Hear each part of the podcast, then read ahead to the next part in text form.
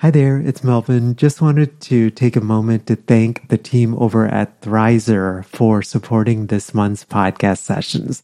Thrizer is a payment platform that you have to check out if you are a private paid therapist and accepting out of network benefits. It basically helps clients save on therapy up front. Thrizer can help verify a client's out of network benefit ahead of the first session so that they get transparency up front on what their out of pocket costs will be.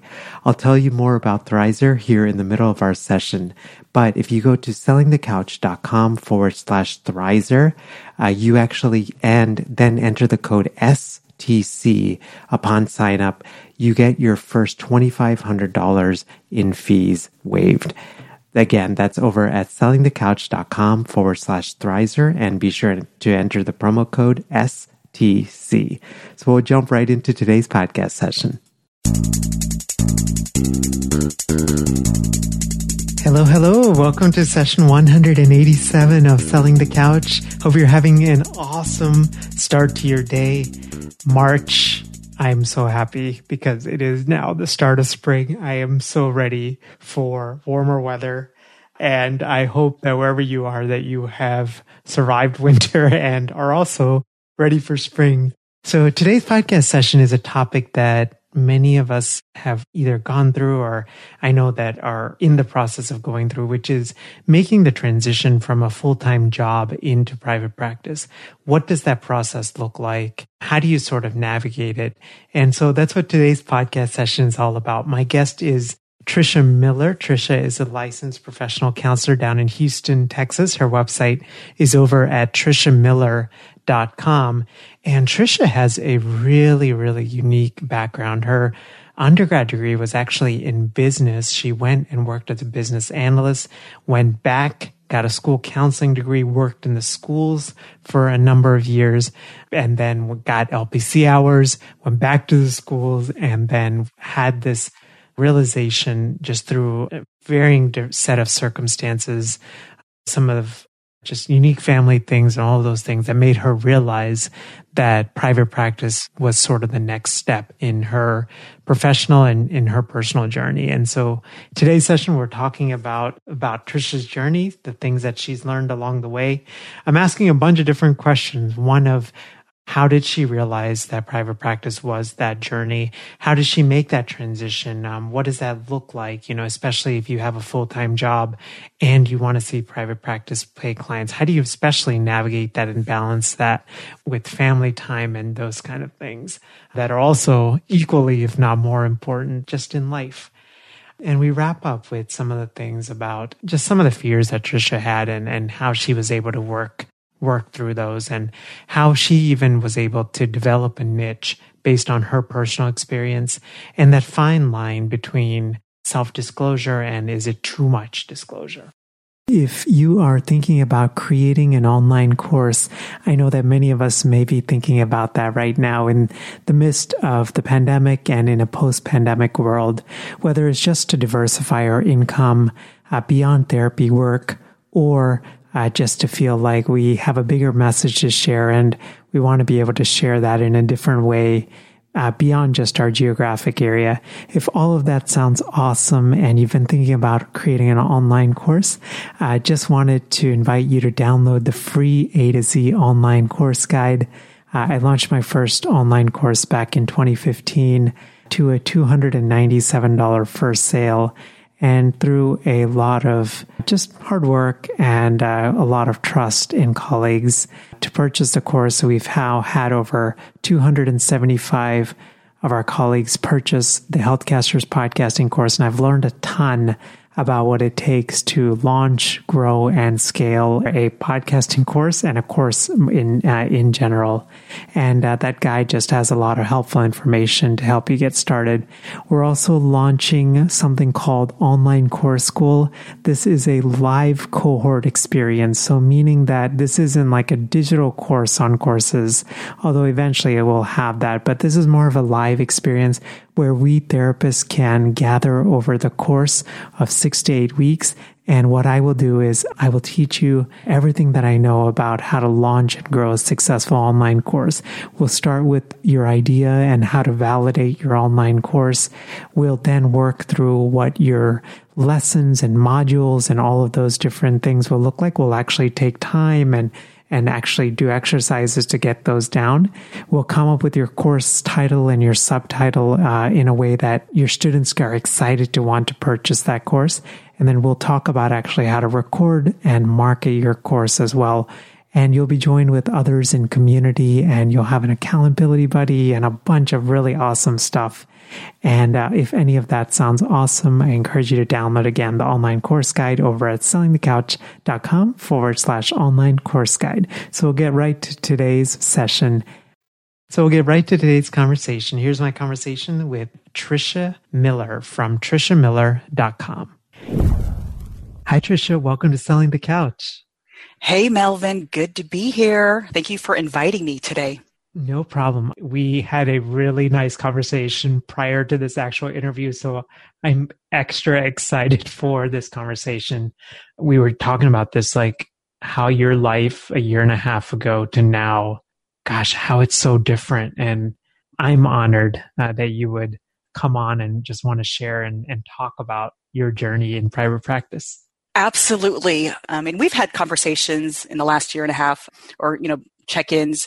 It's been a whirlwind, and I'm really honored to share my journey and help others who are on a similar journey or looking to private practice. It has been a journey of learning experience, setbacks, momentous achievements, but I wouldn't have traded, I wouldn't have asked for anything else. How did you get into being a school counselor? You know what? It's funny, Melvin. I did not plan on being in education. In fact, when I was growing up, and I grew up in a Filipino American household, mm. and, and I was a strong student, and I was really thinking about going to the medical field. I had really done well in my science and math courses and I was a pretty good student. And so my trajectory was going to medicine. So when I had my first year in college, I decided that this was not for me. I did not enjoy those intro to science courses. And so I struggled a little bit in finding what I wanted to, to pursue. And I ended up in, you know, a business degree from the University of Texas at Austin. And I thought that that Go would be Longhorns. stable. Yeah, right.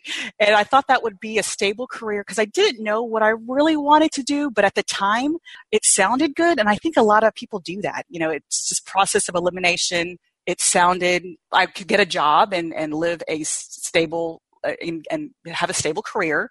And my parents were on board, you know, Asian family values, stability, security, you know, success. That were the metrics for success. And, you know, in fact, Melvin, when I graduated from University of Texas, my first jobs out of school were very unfulfilling. I worked at Enron Corporation.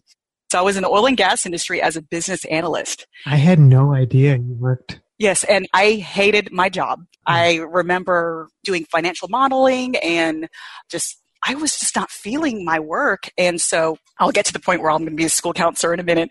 But one of the engineers had said to me, and he was going through a tough time, and he said, You know, Trish, have you ever thought about being a therapist?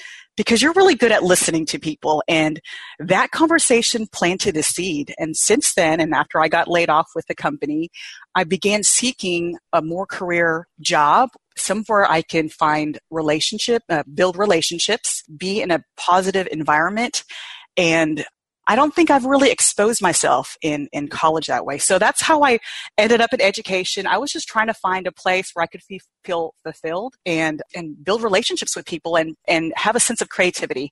And I didn't really find that in corporate America.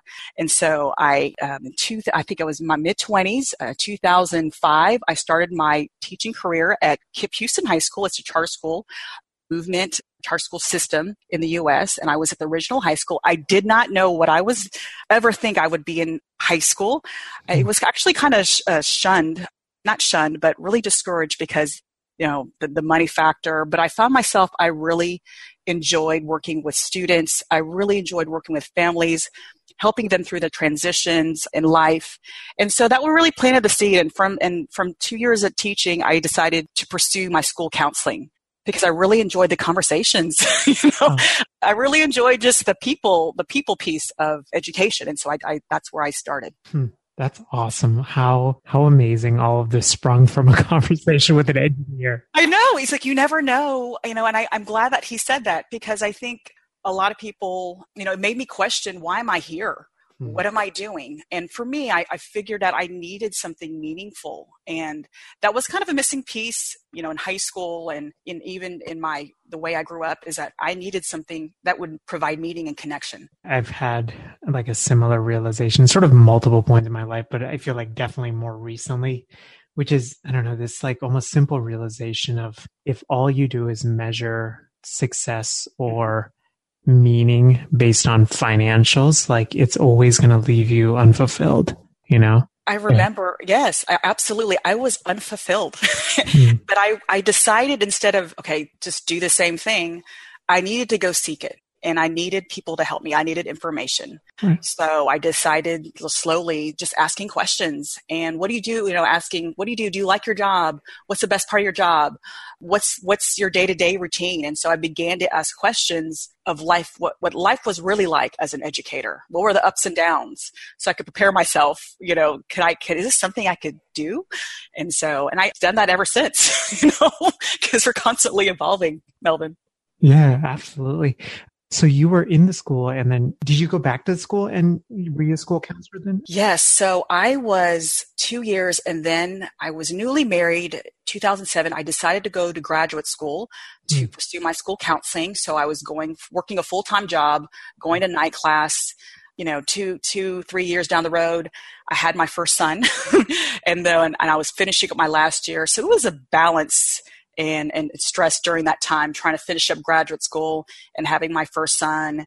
And then I took a year off from the schools because, again, I, I couldn't do that intense. It was hard. I knew that the schools were demanding in my first year i had to step back and that was hard for me because you're a new mother and you want to you know you want to be a good mother but also you had this role that you were eh, you had this i was a well respected member of my community at school and i didn't want to leave that but i knew that i i had to step back so after five years at KIPP I stayed home for a year and then soon discovered that I really needed to go to go back to work. I really missed my colleagues and I and I think also I had I thought that being at home would be something I would love and enjoy, and I would just be enamored with my baby. And I love my baby, but I was really feeling the calling to go back to work. I missed my colleagues. I liked routine. And so a year later, I went back to the schools and I switched schools. I went to a private school and I worked there for three years until I had my second son.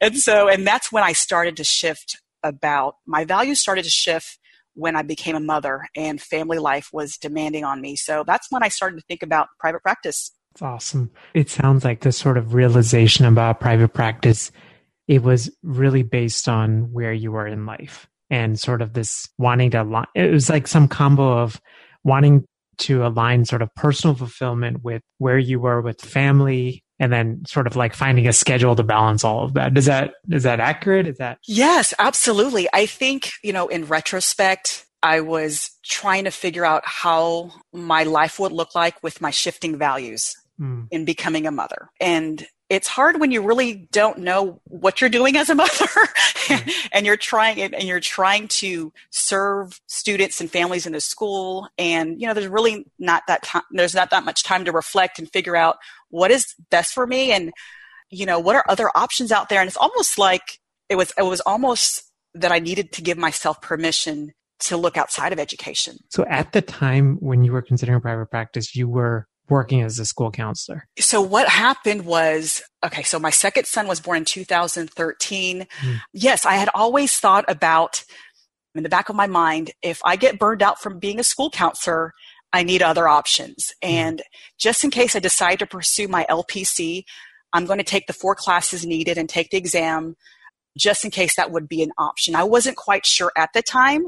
Mm. I was okay in my school, but I wanted to have something just in case I decided to leave. And I think, you know, knowing how the schools are and how intense count the roles of counselors are, I questioned my sustainability. And that was something for me. That's why I had that fail safe of pursuing my LPC courses when my second son was um, almost born. So I, when I did that and um, I had some difficulties with my second pregnancy and I resigned for my private school of three years and that's when I, I became eligible for, I became eligible to do my LPC hours.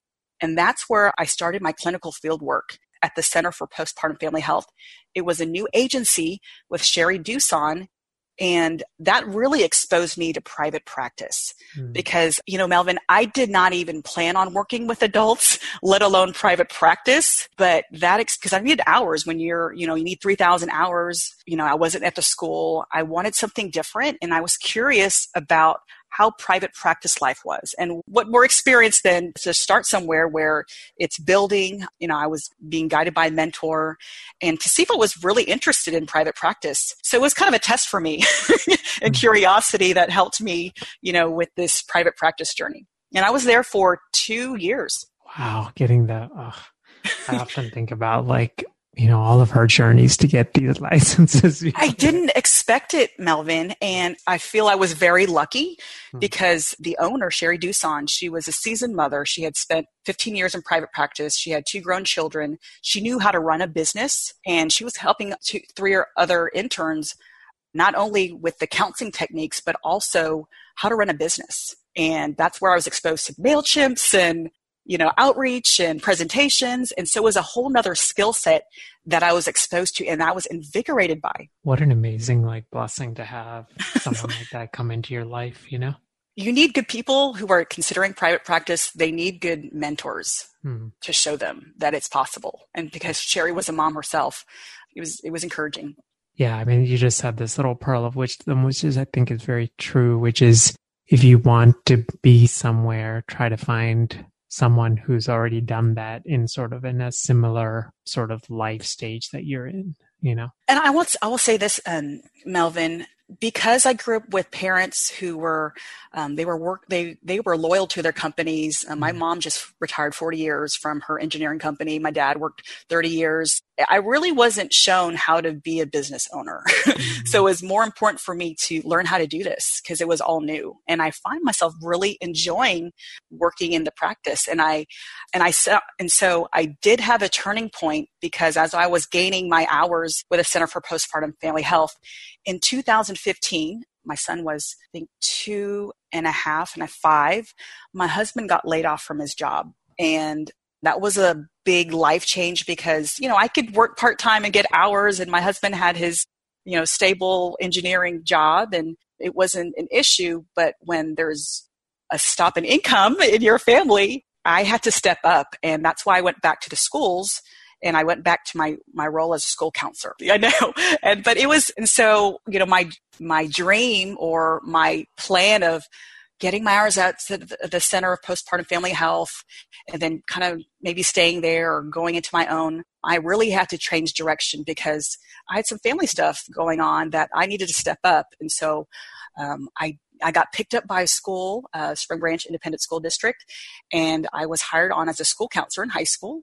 Hmm. Again, mm-hmm. I was familiar with the role, but it's been, it was had it had been two years since I had, or maybe a year and a half since I worked full time. So that was another shift. You know, I had another change in my life, going back to full time work, having two young kids, and I knew I did not want to let go of my clients. Mm-hmm. so I had to play this role of balancing being a mom, getting my hours, finishing up my hours, you know, and being that stronghold for my family.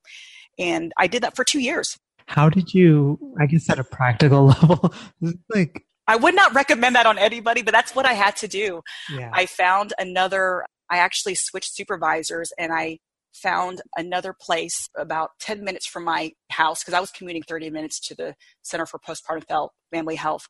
I moved someplace closer and I continued a small caseload over the last over the two years, along with my full time job. It's crazy. So, at a practical level, so you're working in the full time job during the day, mm-hmm, mm-hmm. right? So, how when did you squeeze in the the clients? So, I made myself. You know, I knew that if okay, so I, I knew that I knew that I didn't want to let go of my my clients that I had seen for years. I created boundaries where I would see four in on a week. You know, I tried, I actually got burned out early on because I was scheduling six a week on top of the full time job and then there was night events at school and I burned out. So I learned my lesson. I remember crying at home and like, I can't do this. This is really hard but you just do what you have to do. And I did not want to let go. And I'm so stubborn and I like control. And I did not want to let go of my clients because I'm vested in them. I just couldn't let myself say, hey, you know, I'm, I'm taking this full time role. I would be happy to refer you. I felt vested in their lives. I felt like I could continue. And I did.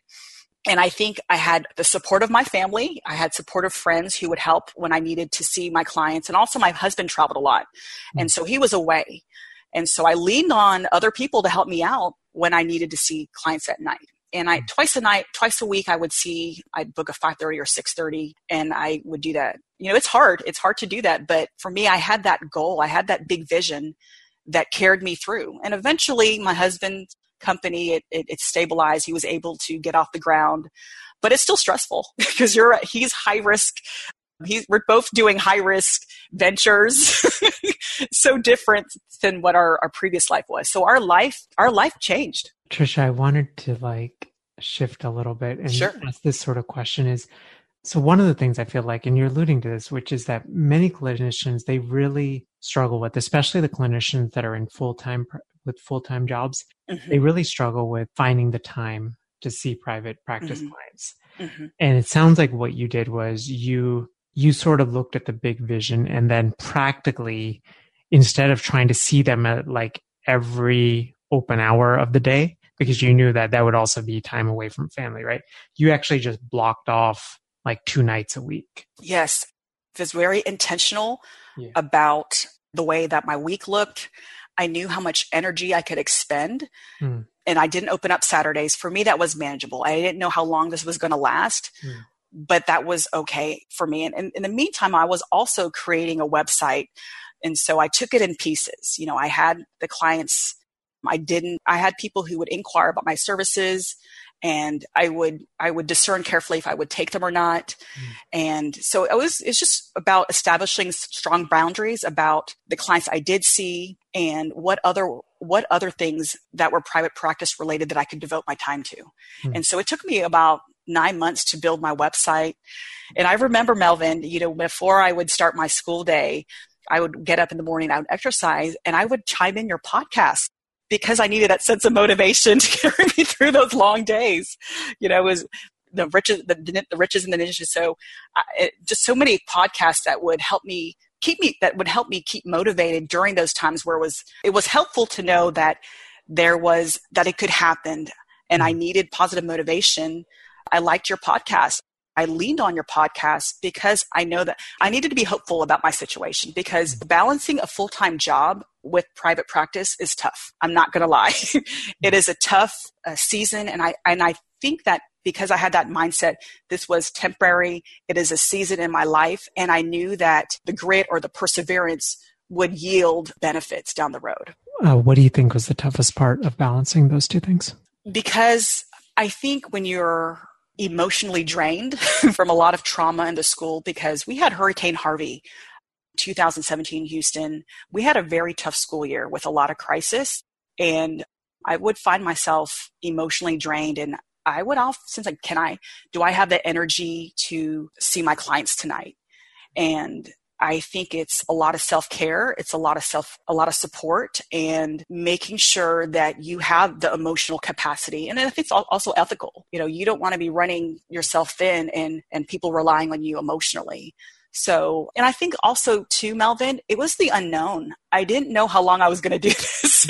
I didn't know, you know, how the business was going to fare with my husband. So for me, I had to withdraw from my social circle and I mean, a lot of things that I couldn't do anymore because I had to conserve energy. So uh, people usually say, You're extroverted, you like to go out. For that period of time, I was conserving energy. Hmm. Does that make sense? Yeah. I mean, it makes me think of that phrase like saying no to yes. things, right? So you can say yes to other things, but I imagine that saying but no I was okay. I, you know, during that time, I think I learned so much hmm. about my own personal, I just think my values shifted much more. I value time. I appreciate um, where I am now. I love the school that I was with, you know, and that's another thing, Melvin.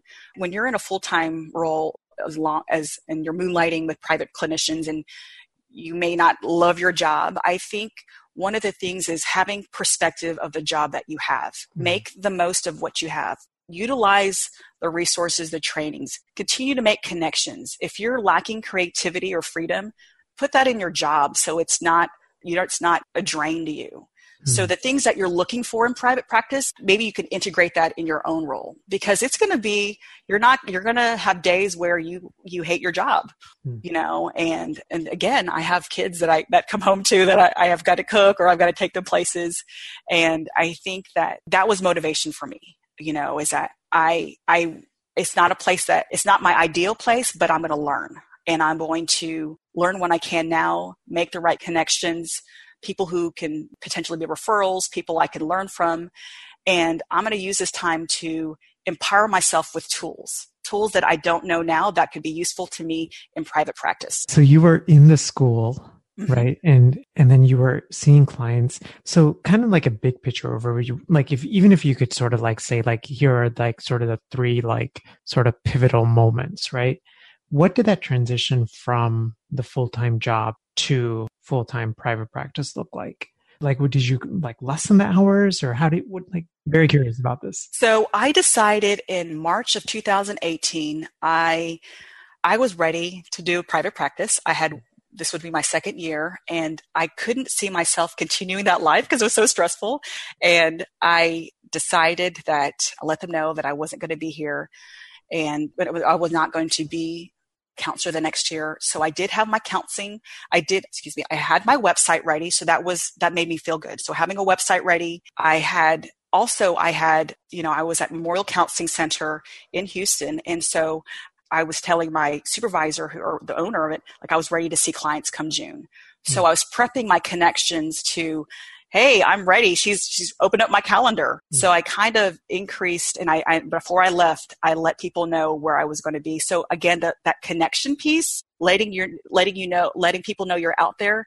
And I would say, Melvin, having a website was key. I felt more confident in being out there. I felt legitimate, you know. And then and then also within that having a website, I identified my areas that I wanted to focus on. And that was anxiety, relationships, and I actually wanted to work with educators. Hmm. But 90% of people who see me in the practice are people who experience anxiety. And they hmm. range from age 70 high school, like seniors, to elderly people as well. So I was able to pivot around that area once I identified the niche area. How do you think those clients found you? I think Google, the SEO is very helpful. I've, you know, it's interesting. It's like, how did you find me?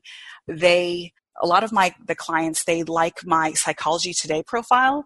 Hmm. They also go to my website and where I practice, Memorial Counseling Center, and it's a, an area in Houston where it's, it's known. And if you Google anxiety memorial teen, my name comes up or the, the center comes up. Hmm. So it's a combination of things. And then, you know, getting out there with colleagues also is referrals as well. One of the things that helped me as, as well in, in getting my name out there, Melvin, I was a part of this association called the Houston Association of Marriage and Family Therapy. Mm-hmm. And I started when I started my clinical experience and I developed colleagues and relationships from there. And they've been really helpful in referring me people as well. So again, it's a combination of things of how is the website, being connected in the community, people knowing who I was, who I ser- who I was serving, and then over time, I'm just kind of building up, eh, just building my name in the community. And I do presentations as well. I've done a couple of that, a couple of those presentations. I also created a podcast in let's see, in November of last year, and I also did a newsletter. And so I think when I send those out, I hope that my name comes to my friends or colleagues that I'm I hope when my podcast newsletter comes out that they know me like, oh, Trisha, Trisha can help somebody. She's mm-hmm. a therapist. Maybe someone I know um, is experiencing anxiety or relationship issues, or uh, maybe she can refer um, me to someone. So I think I've done an okay job of doing outreach, you know, in, in different facets. And I'm just so lucky that I've kind of figured this out. Again, I'm still trying to figure this out, Melvin, or, and I'm on, still processing this, but I think what seven months into it, I think I'm doing okay. you are doing more than okay. So I was uh, a lot. I was a lot of that was a lot of stuff, Melvin. Gosh. I wanted to ask you one random thing, like how did you figure out what your what the topic of your presentations are going to be? I think I use a blend of personal experience and what I'm strong in in the in the counseling field. And so in the summer I talked at the Postpartum Support International Conference on self-care mm. and anxiety and motherhood. And I totally and I experienced all three of those because of my life transitions. And I've also I've dealt with anxiety as well you know early on you know, the, getting personal here and vulnerable. In my 20s I had developed anxiety. And so I know that place where you feel alone and it's scary and you don't know how to get help and so I use you know, I self disclose. And I think that piece helps me resonate with my clients or when I'm presenting, you know, because I think today, and that's, that's the niche that I have is anxiety. Hmm. I know that many people often experience it and they don't know what it is. And so I do a lot of psychoeducation, breaking negative thought patterns. And I've really enjoyed just helping people with anxiety because I've been there myself. I think you were alluding to this, which I think is very true, especially in this sort of day and age, which is like the power of vulnerability, especially in how we market things. It's always that fine balance for me of like how much to disclose, but sort of the general philosophy that I follow is, you know, I'm not going to share anything that if my grandmother saw it, you know, she would be like mortified. But how do you sort of figure out like what you will disclose and what you won't? I make it I do make it transparent when mm. someone comes in and they're needing help with anxiety. I do say, I, I, I know that I can help you. And because I've been through this, it makes me a better therapist because I can mm. empathize and I know what it feels like. And again, they have their own experience of anxiety, but I'm okay with this. I'm comfortable in my skin. And i you know you have to self check it. Is this beneficial for me or is it beneficial for the client? And oftentimes I, what i'm sharing is coming from a good place. And and i think over time you get used to that. And, I, and we have we used to have supervision meetings and we like where how much do we self disclose how much do we do? Because when you're feeling it and we have that relationship with with the with the client it's okay to self disclose and i'm comfortable with that yeah absolutely Tricia, I wanted to ask you a final question, which sure. I, I, think a lot of folks have questions about this, which is, and a lot of worries. So a lot of times folks stay in full-time jobs because of like health insurance, for example, mm-hmm. right? And the benefits that come with a full-time job. How did you handle that transition, especially like having a family and the health insurance and all of that? You know, Melvin, I was really lucky. My husband carried the health insurance, and that's mm-hmm. part of the reason I could do this because that was a stressor I didn't really have to worry about. He mm-hmm. carried his own insurance, and I didn't really have to worry about finding my insurance or, you know, that, that was not really something that I had to stress about when going to private practice. Right. So you already under under yes I was under, we had, oh my gosh, we had gone through five insurance companies in one year. when I was, I was, when I was working to school, I was under my insurance and then he switched three different companies. So I understand the, the difficulties of finding the proper in medical insurance, especially when you have kids. And so, but my husband, he was the one that was, you know, early on, he was the one that would handle the the medical insurance. And it's okay if you don't know this, but like anecdotally, do you know like what people typically do in a situation like that where maybe let's say like a, they don't have a significant other or a significant other doesn't carry the health insurance like what are some options at that point you know, Melvin, I really couldn't answer that question. I know that it is a source of stress for many private practice clinicians. Um, so I really couldn't answer that question. No, no worries at all. It sounds like I gotta probably create a future podcast episode. That is a, no, yeah. What to do with um, my medical insurance, or maybe that's something that's keeping them from private, just if they have, especially if they have a disability or short term health issue. Yeah, absolutely. Um, Tricia, I'm grateful for you. I'm just, I'm in awe of you're such a go-getter and i'm just i'm in awe of even hearing today's conversation just i don't know I, I knew you were dealing with a lot and i just i don't think i fully understood the depth of what you were dealing with in building this practice and I'm I'm so proud of you. So thank you, Melvin, so much, and thank you for being there and having this community for people like me who needed inspiration and motivation. Yeah, no, you're so welcome. What are some of the best ways that folks can get in touch with you? You can log on my website, triciamiller.com. It's T R I C I A M I L L E R. And I also have a podcast, Working on the Inside. It's on iTunes as well if you want to check that out. It's about meaning and purpose and how do you overcome life situations. So that's out as well. Perfect. And I'll link to that in the show notes, which you guys can find over at sellingthecouch.com forward slash session and the number 187. Tricia, thank you so much for doing this. Thank you, Melvin. Have a good one. You too. Hi there. Hope you enjoyed my conversation with Tricia and especially if you're in that process of trying to navigate leaving a full time job and considering private practice, or even if you have a part time practice and you're trying to make that leap into full time private practice, I hope that today's podcast session has just been supportive and, and helpful for you. Tricia mentioned a number of resources which you can find over on the show notes page at sellingthecouch.com forward slash session and the number 187. And Tricia's website is again at triciamiller.com there was like a lot of things that I was just reflecting on with with this session and this sort of insight is not particularly like business oriented, but I was just reflecting on just the business journey, right? The I feel like many of us don't have sort of that training and just the courage and boldness that it takes for all of us to build these businesses. And more than anything, I just want to say that how proud I am of us for taking these leaps. Uh, it's not easy, and especially especially in the niche and the space that we work in. But go us! So. Wanted to invite you to download the free online course guide if you are thinking about launching an online course and just want some things that have been helpful uh, for me and some of the tough lessons that I learned along the way. You can again download that over at sellingthecouch.com forward slash online course guide. And as I mentioned right at the beginning, we're actually starting a live cohort called Online Course School. This is a great opportunity to join with other therapists to validate and launch and record your online course. The best way to find out about this and to keep updated when the cohort launches is to download again the online course guide over at sellingthecouch.com forward slash online course guide. Have a great rest of your day and I'll see you next time. Bye.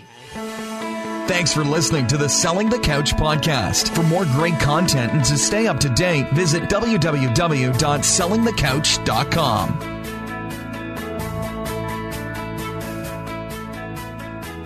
So, if you've been listening to the STC podcast for a while, or you've been listening to podcasts and you've had this thought of, Mel, I would love to launch my own podcast in order to grow my business, just wanted to encourage you to check out our free podcasting workshop, which is over at sellingthecouch.com forward slash podcasting workshop.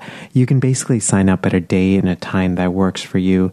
It's 90 minutes. And when I do these workshops or when I record them, I truly believe in quality teaching. So it's going to be well worth your time. We're going to go through gear recommendations and how to launch strategically and how to think about monetizing your podcast and how to line up your podcast with your existing offers and how to do it strategically and authentically uh, and not salesy and slimy.